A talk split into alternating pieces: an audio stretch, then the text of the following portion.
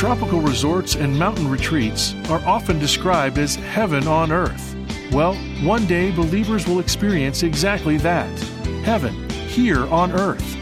Today, on Turning Point, Dr. David Jeremiah considers how God's Word describes this coming and very literal heaven on earth. If you're curious about what it'll be like, stay tuned as David introduces the new heaven and the new earth.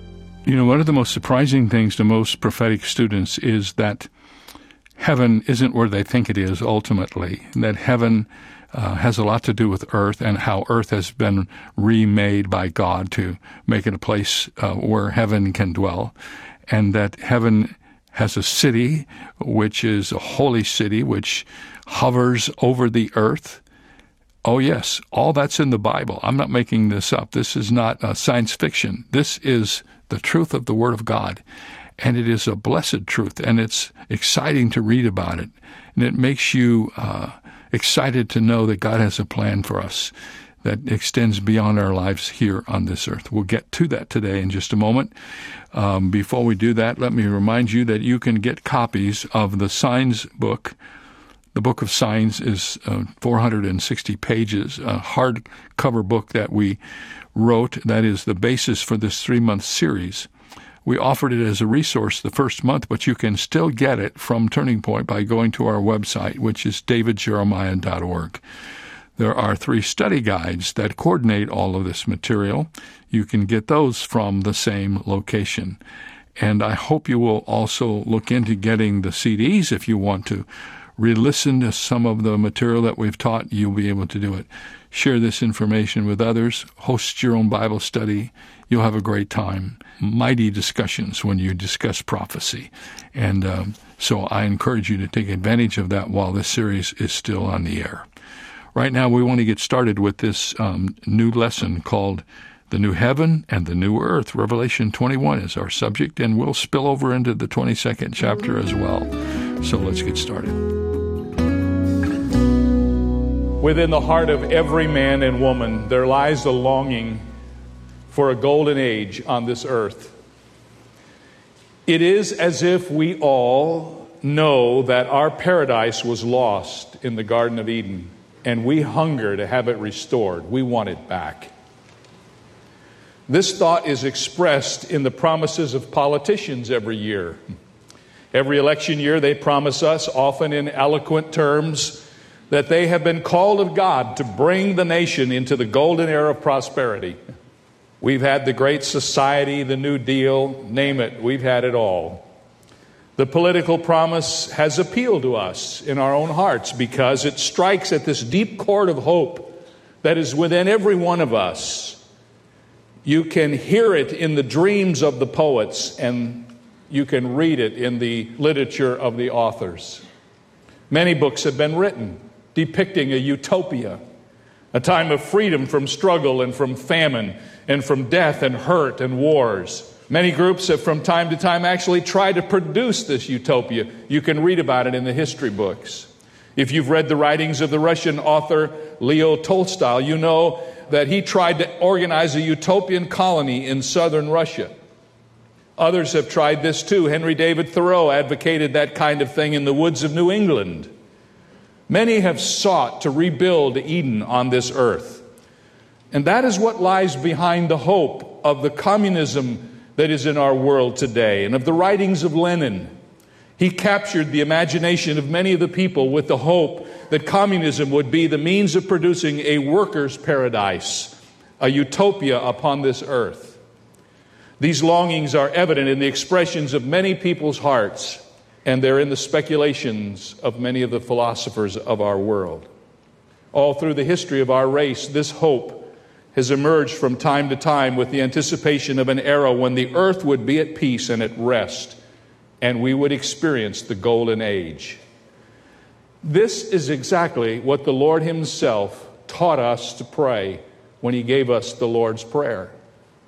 When you pray the Lord's Prayer and you say, Thy kingdom come on earth as it is in heaven. That is what you are praying for, that the conditions of heaven will be found at last on this earth. Now, those of us who have some theology know that that is not going to ever happen during the current reign of death on this earth, but it is the hope that is in every heart. This is the proper expectation of the people of God. It is in the Lord's Prayer, and in, we are taught to pray this by the Spirit of the Lord. And this is what the writer of Hebrews had in mind when he was describing some people who had suffered greatly and were managing to get through that suffering because they had a hope. It says, For those who say such things declare plainly that they seek a homeland but now they desire a better, that is, a heavenly country. They have a hope within them. And it was the hope for that eternal utopia that got them through the tough times of suffering. Whether we know it or not, men and women, we're homesick for the Garden of Eden. In every being, there is a desire for what our first parents enjoyed. We desire a perfect and a beautiful earth. We want everything restored that was lost. We can't help ourselves, it's programmed into the software of our humanity. This dream finds its expression in many beautiful passages in the scripture, both in the Old Testament and in the New. So I want to go with you, first of all, to the promise of a new heaven and a new earth. That's Roman numeral one, the promise of a new heaven and a new earth. If you read the Bible carefully, you will discover that salted throughout the scripture are little promises that this is what is going to happen. For instance, in Isaiah chapter 66 and verse 22, we read, For the new heavens and the new earth which I will make will remain before me, says the Lord. Isaiah envisions a time when there will be a new heaven and a new earth, and it will last forever. He said, It will be before me forever. Later on, Isaiah also reports that this new heaven and this new earth will be so wonderful, so completely beautiful, that it will cause us to forget what we know about the earth as it is today. Listen to Isaiah 65 17. And behold, I create new heavens and a new earth, and the former shall not be remembered or even come to mind. Peter suggests that this new heaven and this new earth will be a place where righteousness dwells. 2 Peter 3:13 we read these words, "Nevertheless we, according to his promise, look for new heavens and a new earth in which righteousness dwells." Over in Hebrews chapter 1 verses 10 through 12, the writer of Hebrews quotes a psalm with these words and he says, "And you, Lord, in the beginning laid the foundations of the earth." And the heavens are the work of your hands. They will perish, but you remain. They will all grow old like a garment. Now, watch this. Like a cloak, you will fold them up, and they will be changed. But you are the same, and your years will not fail. The writer of Hebrews says one day God is going to take this world just like you would take a coat when you're taking it off after church, and you're going to fold it up and put it away. God's going to take this world like a garment, He's going to fold it up and then He's going to change everything. Now, Revelation 21, and notice what the writer John says from his position on the Isle of Patmos in Revelation chapter 21 and verse 1 and then verse 5. Here's what he says Now I saw a new heaven and a new earth, for the first heaven and the first earth had passed away, and there was no more sea. Then he who sat on the throne said, Behold, I make all things new. That's the promise of a new heaven. Almighty God has said to us through John the Apostle that one day he is going to make everything about this earth and these heavens new. Now, that's the promise of a new heaven and a new earth. Now, I want to talk with you, secondly, about the purification of the new heaven and the new earth. First of all, let's look A, at some information. Turn now in your Bibles away from Revelation chapter 21, back just a few books to 2 Peter chapter 3. Now, as you're finding your way in 2 Peter, let me just tell you that when you put together all of the information in the Old and the New Testaments, you discover that the new heaven and the new earth will not appear until the following things happen. First of all, there will be a time of tribulation, seven years at the end of which there will be a great battle called the Battle of Armageddon. Then there will be ushered in a period of time for 1,000 years called the millennium. At the end of the millennium, there will be a final rebellion, and Satan will be cast into the lake of fire. The great white throne judgment will take place, and all those who have rejected Christ throughout history will be coming before the great white throne judgments to hear these words Depart from me, I never knew you. And all of the evil of the earth will be judged and sent to the lake of fire. Immediately after that, Almighty God is going to purify the earth. Now, watch what happens. Almighty God is going to do something that most people are quite surprised to learn about. 2 Peter 3 10 through 12 says, But the day of the Lord will come as a thief in the night, in which the heavens will pass away with a great noise, and the elements will melt with fervent heat. Both the earth and the works that are in it will be burned up. The heavens will be dissolved, being on fire, and the elements will melt with fervent heat. That is going to happen, according to the scripture, immediately after the millennial period, after the thousand year reign of Christ on this earth. Almighty God is going to do a purifying work on the earth as we see it today. Now, what does the Bible mean when it says that heaven and earth will pass away? For as long as I can remember, I have believed that this earth and the heavens that surround it would be annihilated, totally destroyed. Often I've heard preachers describe this in dramatic sermons as they talk about the Holocaust, as they talk about the coming days when the atomic bombs and the hydrogen bombs and neutrons would all be destroyed and everything would be totally annihilated. In other words, God was going to give up on this world, totally wipe it out, and start all over from scratch. I now realize that I was mistaken in my understanding, and so are many others, as I have learned. I am comforted by the knowledge that many teachers who have had thought processes like my own confess to having believed that and then having discovered as they've studied the Bible that that wasn't true. In fact, one young man who is a great student of heaven has written a tremendous book on the subject called Heaven, Randy Alcorn, says this in his book. Listen to this. For many years as a Bible student and later as a pastor, I didn't think in terms of renewal or restoration. Instead, I believed God was going to destroy the earth, abandon his original design and plan, and start over by implementing a new plan in an unearthly heaven. Only in the past 15 years have my eyes been opened to what Scripture has said all along. Now let's look once more at this passage in 2 Peter. Notice what he says Both the earth and the works that are in it will be burned up, and the heavens will be dissolved, being on fire. The word burned up in that passage of Scripture does not appear that way in the early Greek manuscripts. In fact, if you have a copy of the New International Version, it translates that phrase laid bare. The actual word in the text conveys the idea of being uncovered or laid open for exposure. In other words, Peter is not talking about destroying the earth, but rather about purifying the earth. The basic materials of the Earth's structure will not be annihilated, but will undergo tremendous processes of disintegration, as Peter's language implies here.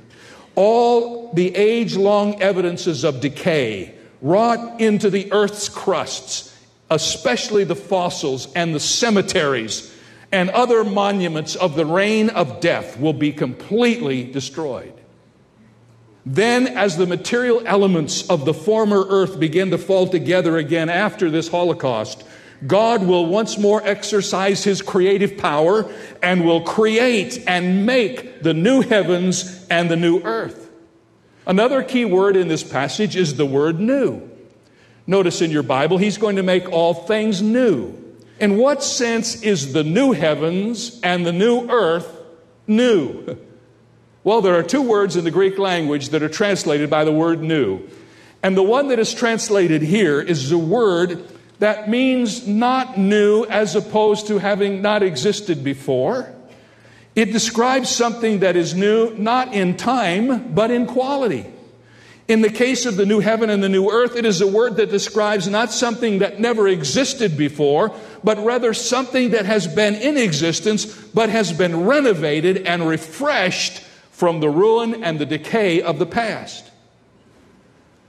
In other words, what Peter is telling us is that in that moment of time at the end of the millennium, as God is preparing for the eternal state, He is going to do a refreshing of the earth. He's going to destroy all the evidences of decay, all the evidences of disobedience and disease and everything that still will be inherent in the world. And he's going to destroy all of that. But he is not going to destroy the world.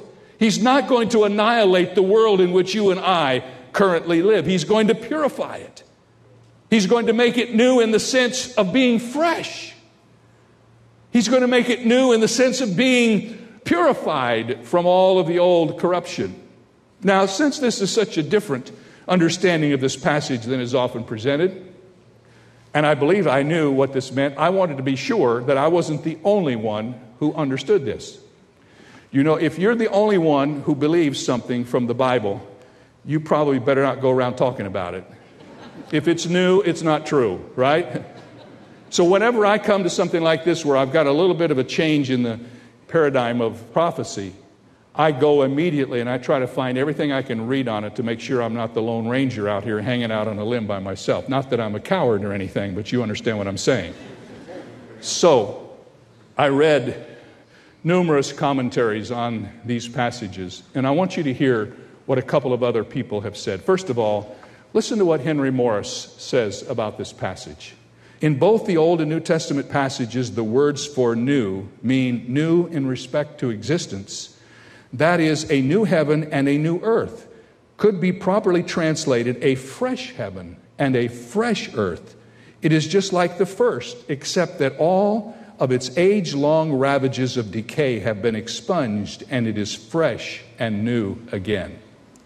William Hendrickson, who is a very well known commentator, writes it this way He said, The first heavens and the first earth have passed away. The very foundations of the earth have been subjected to purifying fire.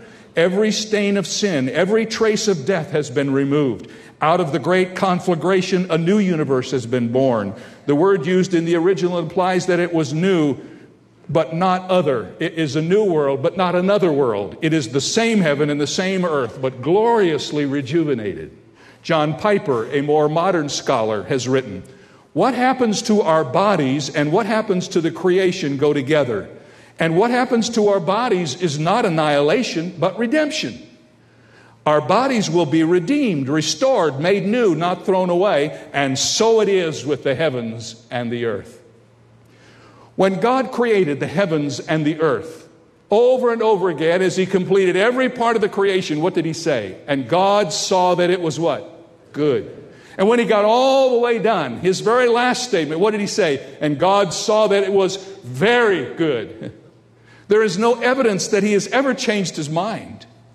His purpose is not to abandon his creation, his purpose is to restore it. Anthony Hoekema says if God would have to annihilate the present world, Satan would have won a great victory. Satan would have succeeded in so devastatingly corrupting the present earth that God could do nothing with it but blot it out totally in existence. But Satan did not win such a victory.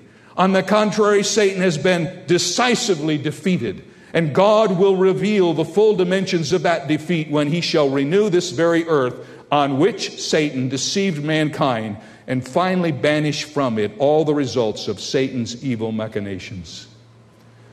Randy Alcorn writes God doesn't throw away his handiwork and start from scratch. Instead, he uses the same canvas to repair and make more beautiful the painting that was marred by the vandal. The vandal doesn't get the satisfaction of destroying his rival's masterpiece. On the contrary, God makes an even greater masterpiece out of what his enemy sought to destroy. All right, we've talked about the information and the interpretation. Now, I want to give you an illustration. And isn't it wonderful that the illustration is right in the Bible?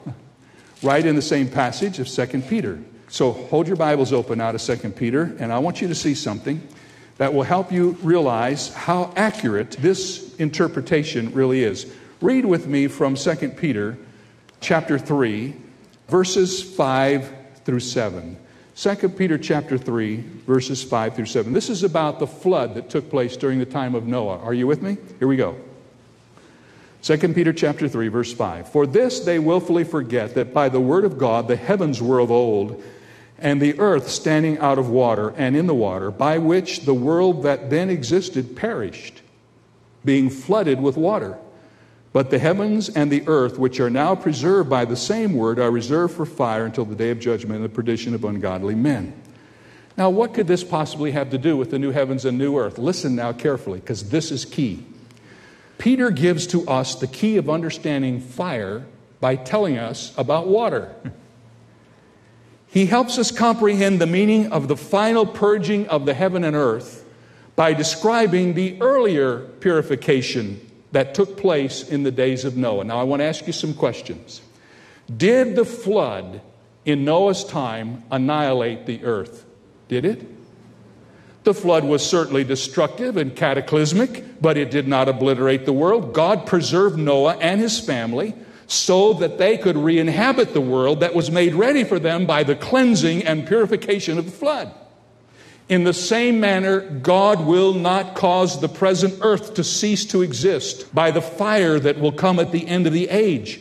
The fire will have a much greater purifying effect upon the world than water did, but it will not destroy the world. And just as Noah and his family were protected in the ark, God's people will be protected in the New Jerusalem, which we discovered recently is not on the earth yet, but is hovering above the earth. That will be our ark of safety during the purification of the earth.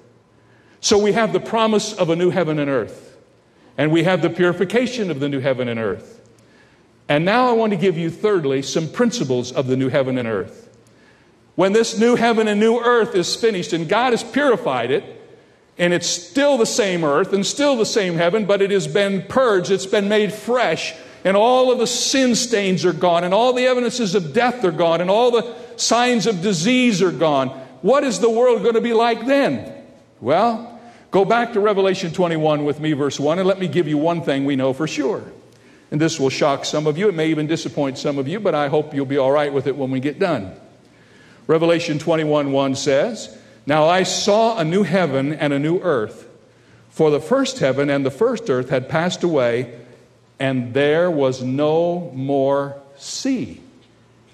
Now, all of us who moved out here to California so we get next to the ocean, and you're standing up here and telling me that I moved out here for nothing because when God gets done with this place, He's going to wipe out the ocean. That's what it says, isn't it? There will be no more sea. What part of that don't you understand? the Apostle John says there will be no more sea. Now, watch carefully. Since three fourths of the globe today is underwater, a new world without any sea would certainly be new. Hmm. Even my wife had an argument with me about that. She loves the ocean and she can't believe that God would remake the earth and not have the ocean. And I'm not sure I understand this all completely the way it is. I do know that the word sea uh, has a has a way of conveying separation, and I think more than anything else, what the Lord is going to to do in the future is make sure that we're not separated from one another. I'll leave it literally, no more sea, and you can ponder it. If you have a, an idea of how that works, you can let me know. Well, we're going to take time now for the weekend. I hope you will get to church this Sunday. Um, these are important days to be in the Lord's house. I hope you'll be there. And um, Turning Point is on television, as you know, throughout the weekend, just about every place in the United States, in Australia, in it's uh, in New Zealand, in in Great Britain, all over the world, basically. And uh, I hope you'll take time to watch and share as we teach the Word of God. It is our joy and and our happiness to be able to do that, and hopefully it encourages you. But most of all, get to your own church. We cannot replace your church. We cannot replace your pastor. We cannot replace the role that God has for you in your local assembly. So get to church. And then uh, we'll be back on Monday uh, for part two of the new heaven and the new earth. And then next week we will conclude this series, uh, the 31 undeniable prophecies of the apocalypse. So if you have ideas about getting some of the resources for this series, you might want to do it even over the weekend, just go to our website. You can find everything you need there. That's also where you will find information about the cruise to Alaska, and uh, we hope that many of you will consider that. I can't tell you how thrilled I am to be able to talk with you today and share this time with you pray for a great weekend for you and yours. We'll see you on Monday.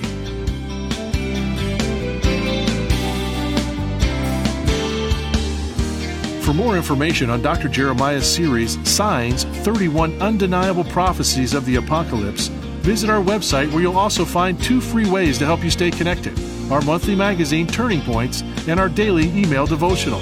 Sign up today at davidjeremiah.ca slash radio. That's davidjeremiah.ca slash radio.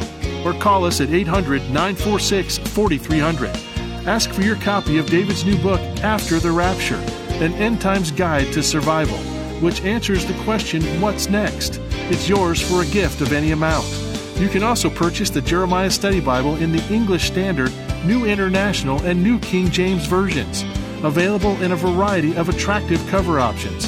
Get the details when you visit our website, davidjeremiah.ca slash radio.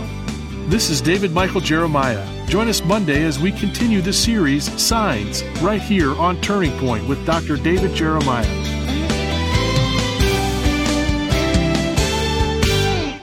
Are you looking for a simple way to talk with unbelievers about the end times? This month, for a donation of any amount, you can receive Dr. David Jeremiah's newest book, After the Rapture An End Times Guide to Survival. And for $40 or more, you can receive two copies of this book to share with unsaved friends.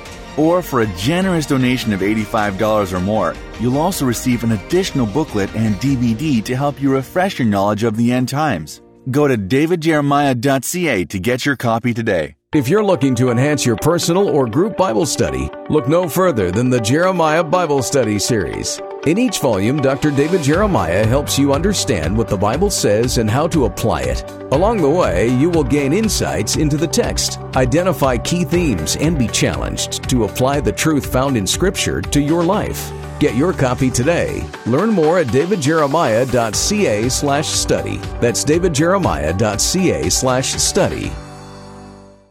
If you're ready to go deeper in your Bible study, Living the 66 Books of the Bible by Dr. David Jeremiah will help. You'll learn how to identify each book's purpose, theme, challenge, verse, and prayer. And it's yours with a donation of any amount to Turning Point this month. And if you give $60 or more, you'll also receive the first volume of this series and a Genesis through Revelation DVD. To learn more, visit davidjeremiah.ca.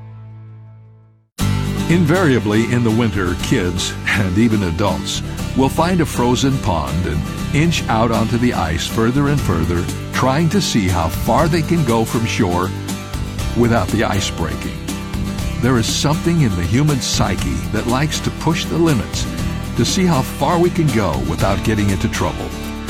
Because of our fallen human nature, God gives us safe limits. The Ten Commandments are a good example followed by other guidelines in Scripture. Yes, they limit us, but their purpose is to keep us safe, and we are wise if we let them do their job. This is David Jeremiah encouraging you to get on the road to new life. Discover God's safe limits on Route 66. Route 66, driving the word home. Log on to Route66Life.com and get your roadmap for life. Route 66. Start your journey home today.